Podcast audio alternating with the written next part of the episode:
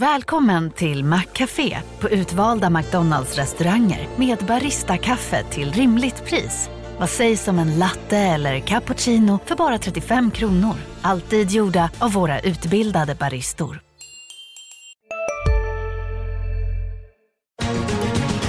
Makrorådet presenteras i samarbete med Lendify. Via Lendify kan du investera i lån till kreditvärdiga låntagare. Ett tillgångslag som tidigare endast varit tillgängligt för banker och stora institutioner. Den genomsnittliga årsavkastningen har de senaste 12 månaderna varit drygt 6% efter kreditförluster och avgifter. Flera finansiella institutioner har redan valt att investera 700 miljoner kronor i lån via Lendifys plattform. Läs mer på lendify.se. Hej och välkomna till Makrorådet, podden där vi tar ett grepp om de stora ekonomiska frågorna med hjälp av två eminenta gäster. Idag har vi Anna Breman, chefsekonom på Swedbank och Andreas Wallström, chefsanalytiker på Nordea här i studion. Varmt välkomna till er båda. Tack så, Tack så mycket. mycket. Själv heter jag Johanna Jansson och jag är ställföreträdande makrorådsprogramledare när Viktor Munkhammar är föräldraledig. Och idag ska vi bland annat värma upp inför det svenska valet här 2018. Vi ska prata lite om utsikterna för investeringarna och sen så ska, vet jag att någon av er flaggar för en indikator värd att hålla koll på när det gäller den svenska bostadsmarknaden och hushållens efterfrågan. Men först någonting helt annat. Jag tänkte att vi skulle prata om ett eventuellt euromedlemskap för Sverige. För att närmare helgen här så är det dags för nästa EU-toppmöte och det som bland annat ska diskuteras är ju hur unionen ska gå vidare mot en tätare finansiell och politisk integration. Och eh, jag tycker mig se att den svenska eurodebatten har fått lite energi här den senaste tiden. Och det har väl lite att göra med Brexit och också Nordeas val att flytta till Finland som är med i den Europeiska bankunionen. Kanske också med Riksbankens politik när de ändå följer efter ECB. Hur ser ni på det här med euron? Kan det bli en valfråga redan i år? Anna? Nej, det blir ingen valfråga i år. Kan det bli någon fråga lite senare? Vad tycker du Andreas? Ja, det senare kan det absolut bli. Men jag, tror, jag, håller, jag är helt enig med Anna här. Att jag tror inte just valet 2018 så kommer det vara en väldigt liten fråga. Det är ju trots allt än så länge bara Liberalerna som har lyft den här frågan faktiskt. Det viktiga är att de stora partierna inte vill ha den här frågan på bordet. Det var 15 år sedan vi röstade sist. Mm. Eh, är det för kort menar ni då? Är det, det, det tycker för... ni inte att det bubblar lite här på debattsidor? Jo. Och, det och... bubblar, mm. det gör det. Men det är för nära eurokrisen. Det är ändå, eh, nu ska vi se, eurokrisen var 11-12. Skuldkrisen och, alltså i ja, euroområdet, precis. Precis, och euroområdet börjar ju äntligen se bättre ut och tillväxten har kommit tillbaka. Eh, och vi får ju hoppas att den här positiva utvecklingen håller i sig. Eh, men jag tror från ett politiskt bredare perspektiv är det för tidigt. Däremot tycker jag det är väldigt viktigt att diskutera, framförallt i förhållande till penningpolitiken. Mm. Om Riksbanken ändå bara följer ECB, mm. eh, vad är då poängen poängen med att ha en, en egen centralbank, Riksbanken. Eh, jag personligen tror att det fortfarande finns ett värde av att ha en egen centralbank men jag tycker att vi verkligen behöver diskutera frågan.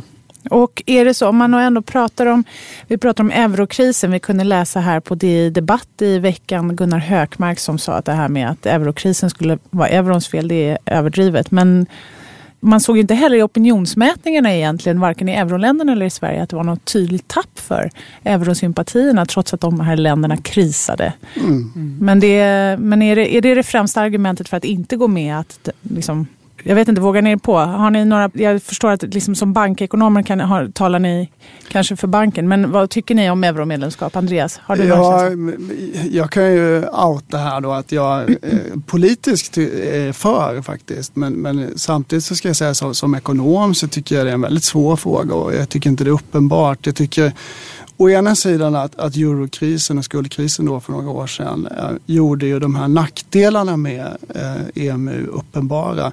Så ska man komma ihåg att under det här så ligger de här fördelarna som trots allt finns och som kanske inte är är lika synliga och in, inte lika lätta att kvantifiera. Liksom, så, så att Fördelarna det, då för, hur tänker du då? Vad är ja, med, med, med ökad handel och integration generellt sett. Mm. Alltså ökad rörlighet mellan, mellan människor och för kapital och sånt. Det är ju till gagn eh, för, för de många. Liksom. Men, men, eh, så, så nettoeffekten av det här, det, det, det, kan jag inte egentligen eh, våga mig på någon gissning och det tror jag få ekonomer gör. Eller faktiskt. borde göra kanske? Eller, ja, ja, det är svårt ens, att ens borde göra. Jag, jag tror man landar ofta i att det blir liksom ett politiskt eh, ställningstagande till slut. Och sen är det som du själv är inne på just vi som bankekonomer är ju eh, då kanske ofta för då, därför att vi, vi gillar ju med valutor och valutahedger gärna till företag och sådär. Vad säger du Anna, ser du fördelar och nackdelar för just Sverige, en liten öppen ekonomi beroende av handel och sådär? Men jag ser en stor fördel av att vara medlem i den Europeiska unionen. Eh, och om man ska säga någonting positivt av det som har hänt efter Brexit så är det att vi ändå satt fokus på värdet av att vi har den fria rörligheten och, att det faktiskt även gynnar oss, framförallt som en liten öppen exportnation, att vi både kan resa såklart men vi kan också arbeta och handla väldigt nära med de, de fyra friheterna. Ja, de fyra friheterna. När det gäller euromedlemskap då är det att gå ett steg längre. Eh, och vi har ju ändå sett att det har blivit spänningar och svårigheter när man har en gemensam valuta men inte en gemensam finanspolitik inom euroområdet. Mm. Eh, och jag tycker att om Sverige ska överväga det här igen då behöver vi verkligen göra ett gediget arbete innan och fundera över hur ska vår stabiliseringspolitik fungera i sånt fall. Så att jag skulle inte i dagsläget säga ja, vi ska gå med i eurosamarbetet. Däremot så tycker jag att man behöver ha diskussionen och se för och nackdelarna och mm. framförallt och som jag sa i relationen till penningpolitiken. Där visar jag att det finns, det, det, finns inget rätt och fel i den här frågan. Ni, lite, mm.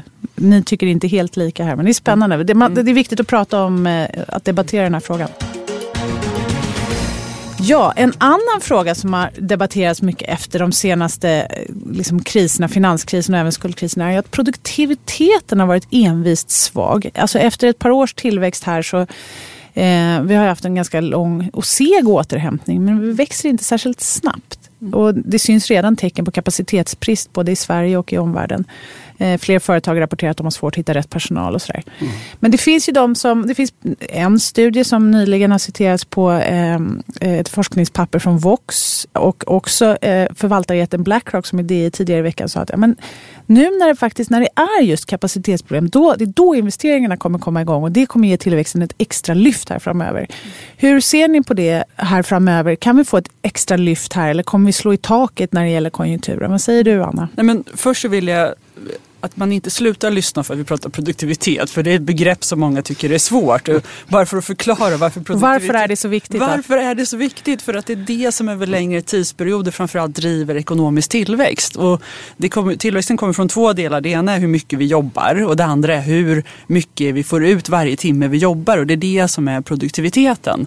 Och, och drivs... tänker man, är man intresserad av börsen så är det ju A och O. Det är ju att företag faktiskt ja, ökar sin produktivitet ha, och avkastning. Så att, vill, ja. Precis, och börsen men vill vi också också ha reallöneökningar i samhället. För att vi får ju inte högre lön för att vi egentligen jobbar mer utan vi får det för att vi kan skapa mer varje timme vi jobbar. Det är det som har gjort oss rikare de senaste 150 åren. Mm. Och det som gör att vi får produktivitet det är oftast innovationer. Att vi får ny teknik som kan göra att vi kan bli mer effektiva. Vi ökar avkastningen. Vi ökar avkastningen. Så det är verkligen centralt men det är begrepp som skrämmer folk för det låter lite... Det låter eh, träigt. Ja. Precis, men det är, det är väldigt viktigt. Och den här diskussionen, om man tittar nu så har vi haft en svag produktivitet i hela västvärlden men det började redan innan finanskrisen.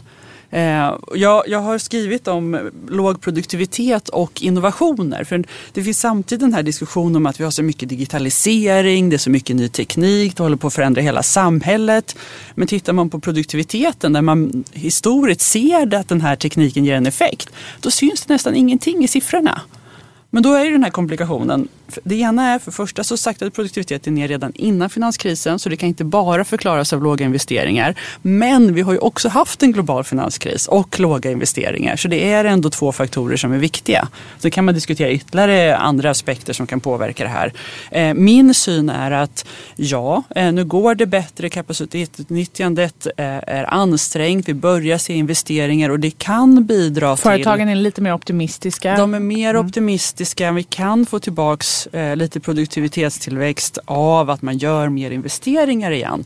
Men jag tycker man ska komma ihåg att jag tror att det är mer än ett konjunkturfenomen. Jag tror att det också handlar om andra förändringar. Att, att Eh, den nya tekniken kanske inte bidrar så mycket som vi förväntar oss. Att vi faktiskt inte har varit tillräckligt bra på att ta till oss ny teknik och investerat i bredare delar av samhället. Eh, så att jag är lite orolig för att det här kan vara en trend som håller i sig längre än vad vi tror. Och det är oroväckande för då blir det svårt att få den ekonomiska utveckling och högre löner som många hushåll fortfarande förväntar sig. Vad säger du Andreas? Du kommer precis från ett prognosmöte med dina kollegor här. Ja, jag kommer från ett prognosmöte i Helsingfors där jag träffade mina nordiska kollegor. Och, eh, det, det, man slås av är ju verkligen den optimism eh, som präglar i stort sett alla länder och alla regioner just nu. Det är väldigt bredd. Det är faktiskt så att just för Sverige så är vi, var vi mest pessimistiska i förhållande till alla andra, vilket är något unikt. Jag tror aldrig jag varit med om det innan faktiskt. Ja, men jag, jag, jag, delar mycket Annas analys här. Om man ska utmana lite så tror jag ändå det, det stora produktivitetstappet eller tillväxttappet var ju ändå i samband med finanskrisen. Och möjligtvis så, så ska man se det här eftersom vi har haft nu en så lång och utdragen låg konjunktur då. Det är ju ändå svårt att uppskatta liksom, vad är egentligen konjunktur och, och sådär, kapacitetsbrist, vad är det? Vi, vi har liksom dåliga mått på det där, det går liksom inte att ta på riktigt. Så att givet att vi har haft då nu nästan tio års då med ganska svag konjunktur så skulle man kunna ha som hypotes att det blir en ganska lång högkonjunktur också som skulle kunna följa av det här. Då. Och det tycker jag är intressant. Om man tittar på global industrikonjunktur så tog den verkligen fart under hösten.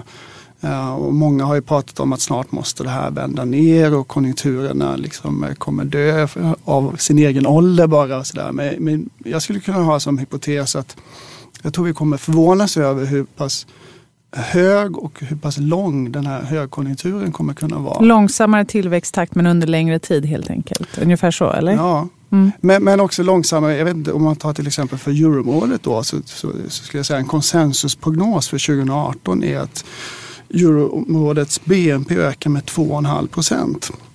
Och det är jättehögt om man jämför med vad som är en långsiktig tillväxtförmåga, vad som bedöms kanske ja. vara under 1 procent det är en otroligt stark konjunktur. Men jag skulle gissa att man också kommer skruva upp de här långsiktiga bedömningarna i takt med att åren går och ehm, vi ser höga tillväxttal. Mm, eh, min kollega då, Henrik Mittelman, också en tidigare bank, han är också tidigare bankekonom. Eh, han skrev nyligen i Dagens Industri att än så länge har inte den sista pessimisten kastat in handduken och det tyder på att den här konjunkturuppgången inte är över. Det vill säga, många är optimistiska men, men det är inte den här överoptimismen som man brukar se i slutet av en konjunkturuppgång än så länge. Kan ni, håller ni med om det? Att det liksom finns lite kvar ändå att ta av?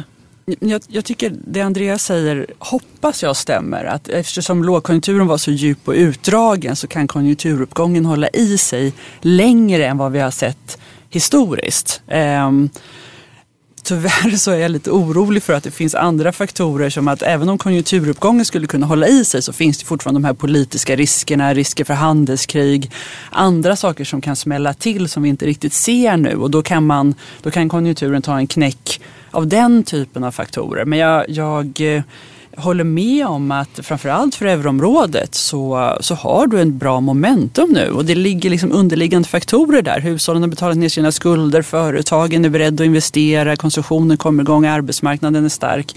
Så där finns det goda förutsättningar. Men tyvärr tycker jag att man ska ha med sig att riskbilden, det finns en riskbild som gör att det skulle kunna knäcka konjunkturen av exempelvis eh, ett eskalerande handelskrig i världen. Du Andreas, du har också en spaning som har med det här att göra. Lite ja, kan man säga. säga. Det här med konjunktursvängningarna och ja. sådär. Ska, kan vi hoppa in direkt på Ska den? Ska vi hoppa in på den? Ja. Det kan vi göra. Ja. Um, titeln på spaningen skulle kunna vara Stabiliseringspolitiken eh, decennier av misslyckande. Det låter negativt. Ja, det är lite ja. dystert. Fast det, å andra sidan så jag är en ganska optimistisk person så det, det, är väl snarast att vi kan lära oss av de här misslyckandena då, och blicka framåt. Då. Uh, nej, men jag tänker så här att uh, vi har i Sverige haft ett ganska stort fokus på stabiliseringspolitik. Alltså att utjämna i, i konjunkturcykeln? Ja, liksom. precis. Mm. Att i högkonjunktur så försöker man då bromsa via ekonomisk politik. Det kan vara finanspolitik eller penningpolitik och mm. i lågkonjunktur. Vi är specialister på det vi gör, precis som du. Därför försäkrar vi på Swedea bara småföretag, som ditt. För oss är små företag alltid större än stora och vår företagsförsäkring anpassar sig helt efter firmans förutsättningar. Gå in på swedea.se företag och jämför själv. Hej, Synoptik här. Hos oss får du hjälp med att ta hand om din ögonhälsa. Med vår synundersökning kan vi upptäcka både synförändringar och tecken på vanliga ögonsjukdomar. Boka tid på synoptik.se. så stimulerar man. Då. Eh, om man tittar på 70 80-talet så var det då finanspolitiken som tog den stora rollen här och man liksom då försökte då eh, strama åt i goda tider och, och släppa då eh, på politiken i, i dåliga tider. Eh, eller förlåt, i starka tider. Eh, erfarenheten är ju ganska dålig då från 70 80-talet. Att det var svårt med tajmingen. Det tar liksom tid att fatta de här eh, besluten i riksdagen. Liksom, så att ofta så blev det kontraproduktivt och sådär. Och sen om man tittar nu då på sen, de senaste 20 åren, sen vi har haft ett inflationsmål, så har vi mer sett att det är penningpolitiken som ska ta det stabiliseringspolitiska ansvaret. Och, och hur ser det då ut nu om vi tittar? Ja, jag skulle säga att de flesta ekonomer är ju tydligt överens om att vi har nu i Sverige en högkonjunktur. Men att vi har en penningpolitik som inte då är åtstramande åtminstone. Nej. Det tror jag vore starkt att säga. Ja, så att det är inte riktigt så att vi bedriver en stabiliseringspolitik heller nu då från penningpolitiskt håll. Ja, och, och, kanske är det så att vi ska liksom försöka tänka mindre på stabiliseringspolitik överhuvudtaget. Och jag, vill, jag drar mig till minnes ett möte jag jobbade på Finansdepartementet innan vår folkomröstning 2003. Om euron då? Ja, ja. precis om euron. Och då eh, gjorde vi ett studiebesök till Finland för att se vad deras erfarenheter var av um, att gå med. Och hela debatten i Sverige då, för 15 år sedan, var ju väldigt mycket att vi kommer tappa det här stabiliseringspolitiska instrumentet. Mm, det som Anna var inne på ja, lite här med när vi ja. pratar om euron. Ja. Och då kommer jag ihåg att den här delegaten från Bank of Finland, då, alltså finska centralbanken, han sa helt enkelt, ja men ni svenskar ni är så obsessed eh, med stabiliseringspolitik. Vi finnar eh, fokuserar mer på strukturpolitik. Och det där ryckte vi väl lite på axlarna åt och tyckte det var lite konstigt att man bortser från det där. Men på något vis landar jag nog nästan i att ja, ska vi inte liksom egentligen åtminstone tona ner betydelsen av stabiliseringspolitik. Det är väldigt svårt och inte ge det så stort utrymme helt enkelt. Och, och man kan ta ett aktuellt exempel eh, idag då för svensk del eh, så är ju min hållning till exempel att man skulle bedriva eh, släppa lite mer på de offentliga finanserna eh, av strukturella skäl att investera till exempel i, i Sverige för framtiden. Då. Det kan vara investeringar i humankapital eller sänka skadliga skatter. Och ett motargument som jag ofta får är just det, men ska vi verkligen göra det här nu i brinnande högkonjunktur? Det är ju lite konstigt. Men, det, men då tycker jag att man ska tänka på den strukturella kostnad det innebär att också vänta då till lågkonjunktur för att sänka eventuella skatter som är skadliga eller investera i de här människornas humankapital. Det är i sig en ganska stor kostnad. Alltså man, det är ju lätt ibland med så här, eh, just nationalekonomi att ha så här metaforer. Det handlar om att man ska köra Sverigebilen på en kringlig, krokig väg. Man ska blicka fram och tillbaka. Så här. Men eh, har jag rätt om jag säger så här? Vad du säger är att vi ska rusta den här Sverigebilen då bättre snarare än att försöka parera farten i en skraltig bil. Ja, och det tycker jag skulle mm. allmänt prägla liksom svensk ekonomisk politik. Vad, vad ska Sverige vara om tio år? Liksom? Och det är det fokuset man ska ha i de åtgärderna. Jag inte hålla på och fundera på hur ska vi parera konjunkturen. Ska vi bromsa eller gasa eller? Ja, mm. ja, intressant. Vad säger du Anna? Ett, eh, har du något, eh, någon reflektion kring det här? Många. Många. Håller du med Andreas? Har vi ett överdrivet fokus på att eh, hålla rätt fart i ekonomin snarare än att rusta ekonomin för det vi ändå inte vet ska hända. Jag kan börja där jag håller med. Jag, jag delar uppfattningen att vi behöver verkligen se till att rusta och att titta till strukturpolitiken och att förbereda oss och se till att vi investerar så att vi har goda förutsättningar för att det kommer alltid komma en ny smäll någon gång någonstans ifrån.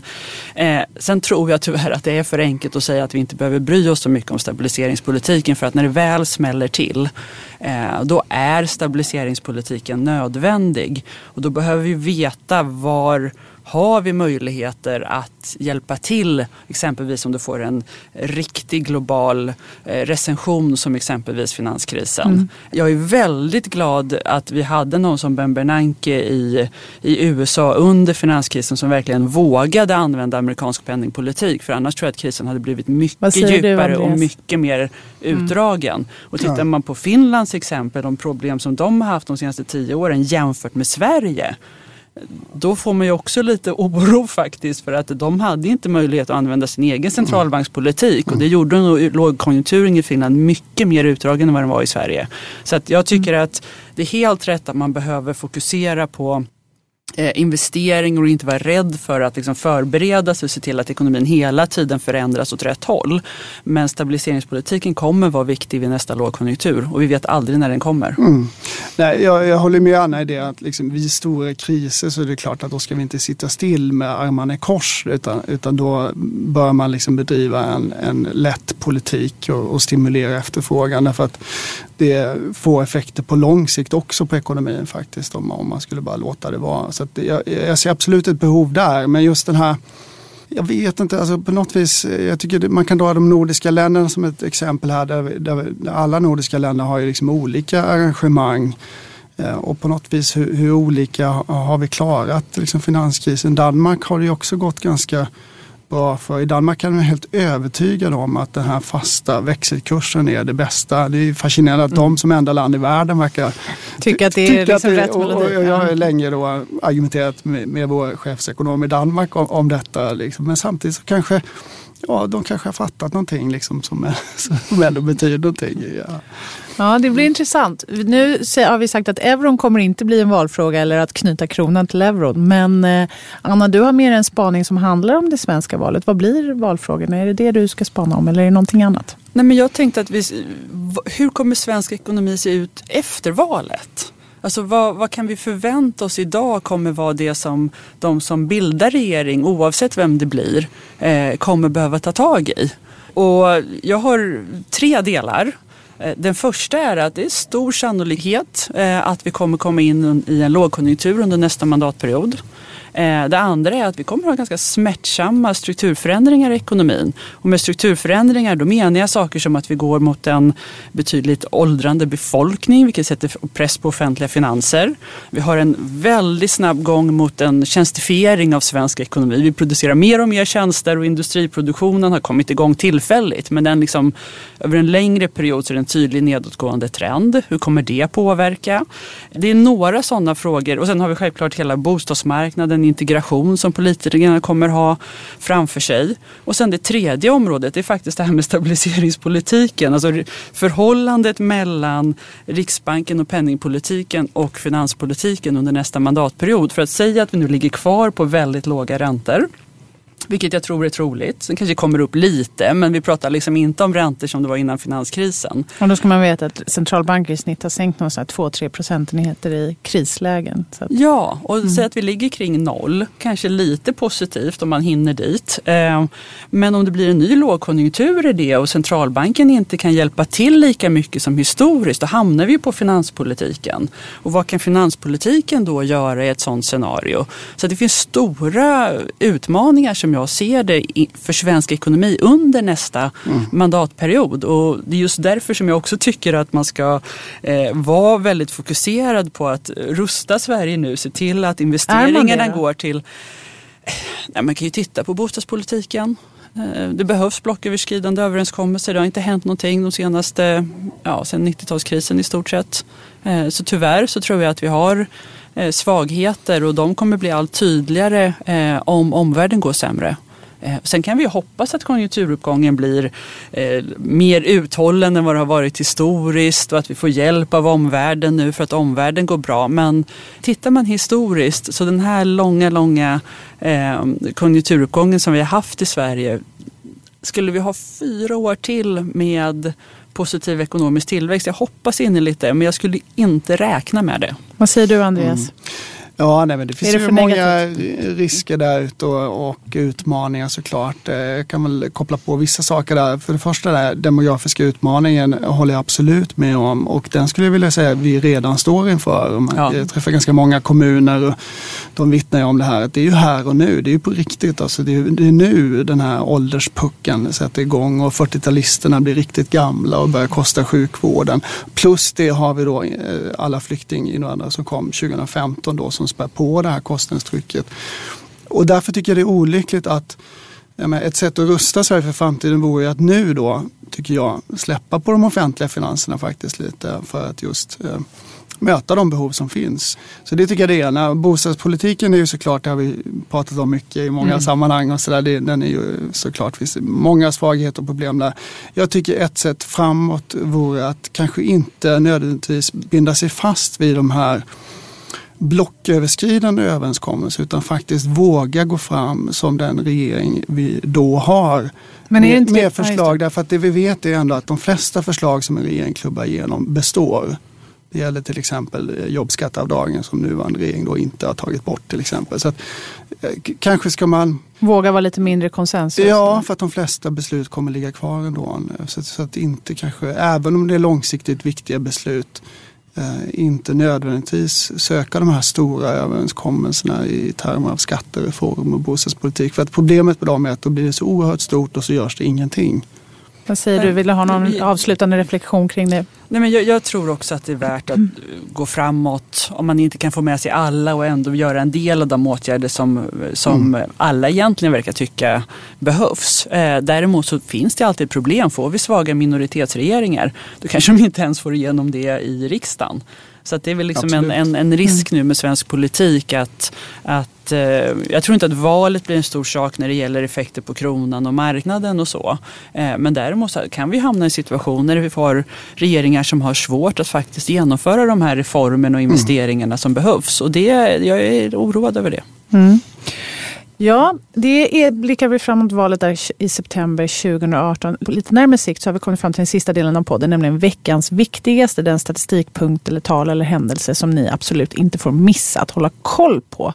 Eh, när vi står här eh, och spelar in så är det onsdag förmiddag och det betyder att vi har ett Fed-besked ikväll. Det är såklart viktigt, men det känns nästan kassaskåpssäkert att Fed med nya ordföranden Powell ska höja räntan. Därefter då, vad tittar vi på då? Jag vet Andreas att du har någon konjunkturindikator som du är lite nyfiken på när det gäller hushållen. Ja, för, precis för svensk del då så skulle jag nästa vecka blicka mot detaljhandelssiffran för februari. Eh, normalt ingen siffra som är jättehet sådär men eh, vi har sett de senaste månaderna en viss svaghet i hushållens konsumtion och eh, många kopplar ju det här till den svaga utvecklingen i höstas på bostadsmarknaden då. Eh, och det är klart att eh, skulle vi få ytterligare en svag siffra, en låg eh, detaljande siffra så, så, så kommer det ytterligare spä på den här bilden av att svensk ekonomi bromsar in redan nu ganska tydligt då till följd av den svaghet Mm. vi ser på Från bostadsmarknaden. hushållssidan då. Och så kan man tänka sig bostadsinvesteringar Ja. på det. Mm. Anna då, vad ska du titta på närmaste veckan? Jag delar uppfattningen att eh, detaljhandeln är intressant. Sen får man komma ihåg att hushållens konsumtion är bredare än bara detaljhandeln. Eh, och tillfälligt januari och februari är tuffa månader för hushållen. Men eh, vi har ju också Konjunkturinstitutets barometer som visar lite bredare på sentimenten. Alltså hur, hur känner hushåll och företag inför framtiden? Och där har vi ju sett att eh, näringslivet har varit väldigt optimistiskt under en bra period nu. Vi har sett att exporten har kommit igång. Men så finns det här, eh, hushållen har börjat mattas av lite, deras optimism ligger fortfarande i positivt territorium. Eh, men vi behöver se, kommer hushållen börja bli lite mer försiktiga? Eh, och även håller den här starka positiva känslan inom näringslivet i sig. Eh, och det är viktigt eh, framöver för svensk konjunktur. Så att, eh, jag tycker att den också kommer bli bra komplement till detaljhandeln. Mm, spännande. En spännande vecka och ett spännande år. Eh, tack så mycket för att ni var med oss idag och välkomna åter. Tack. Makrorådet från Dagens Industri. Podden klipps av Umami Produktion. Ansvarig utgivare Lotta Edling. Makrorådet presenteras i samarbete med Lendify. Via Lendify kan du investera i lån till kreditvärdiga låntagare. Ett tillgångslag som tidigare endast varit tillgängligt för banker och stora institutioner. Den genomsnittliga årsavkastningen har de senaste 12 månaderna varit drygt 6% efter kreditförluster och avgifter. Flera finansiella institutioner har redan valt att investera 700 miljoner kronor i lån via Lendifys plattform. Läs mer på lendify.se.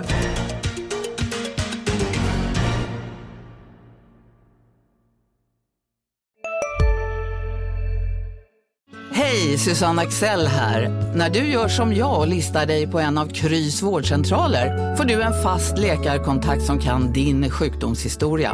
Du får träffa erfarna specialister, tillgång till lättakuten och så kan du chatta med vårdpersonalen.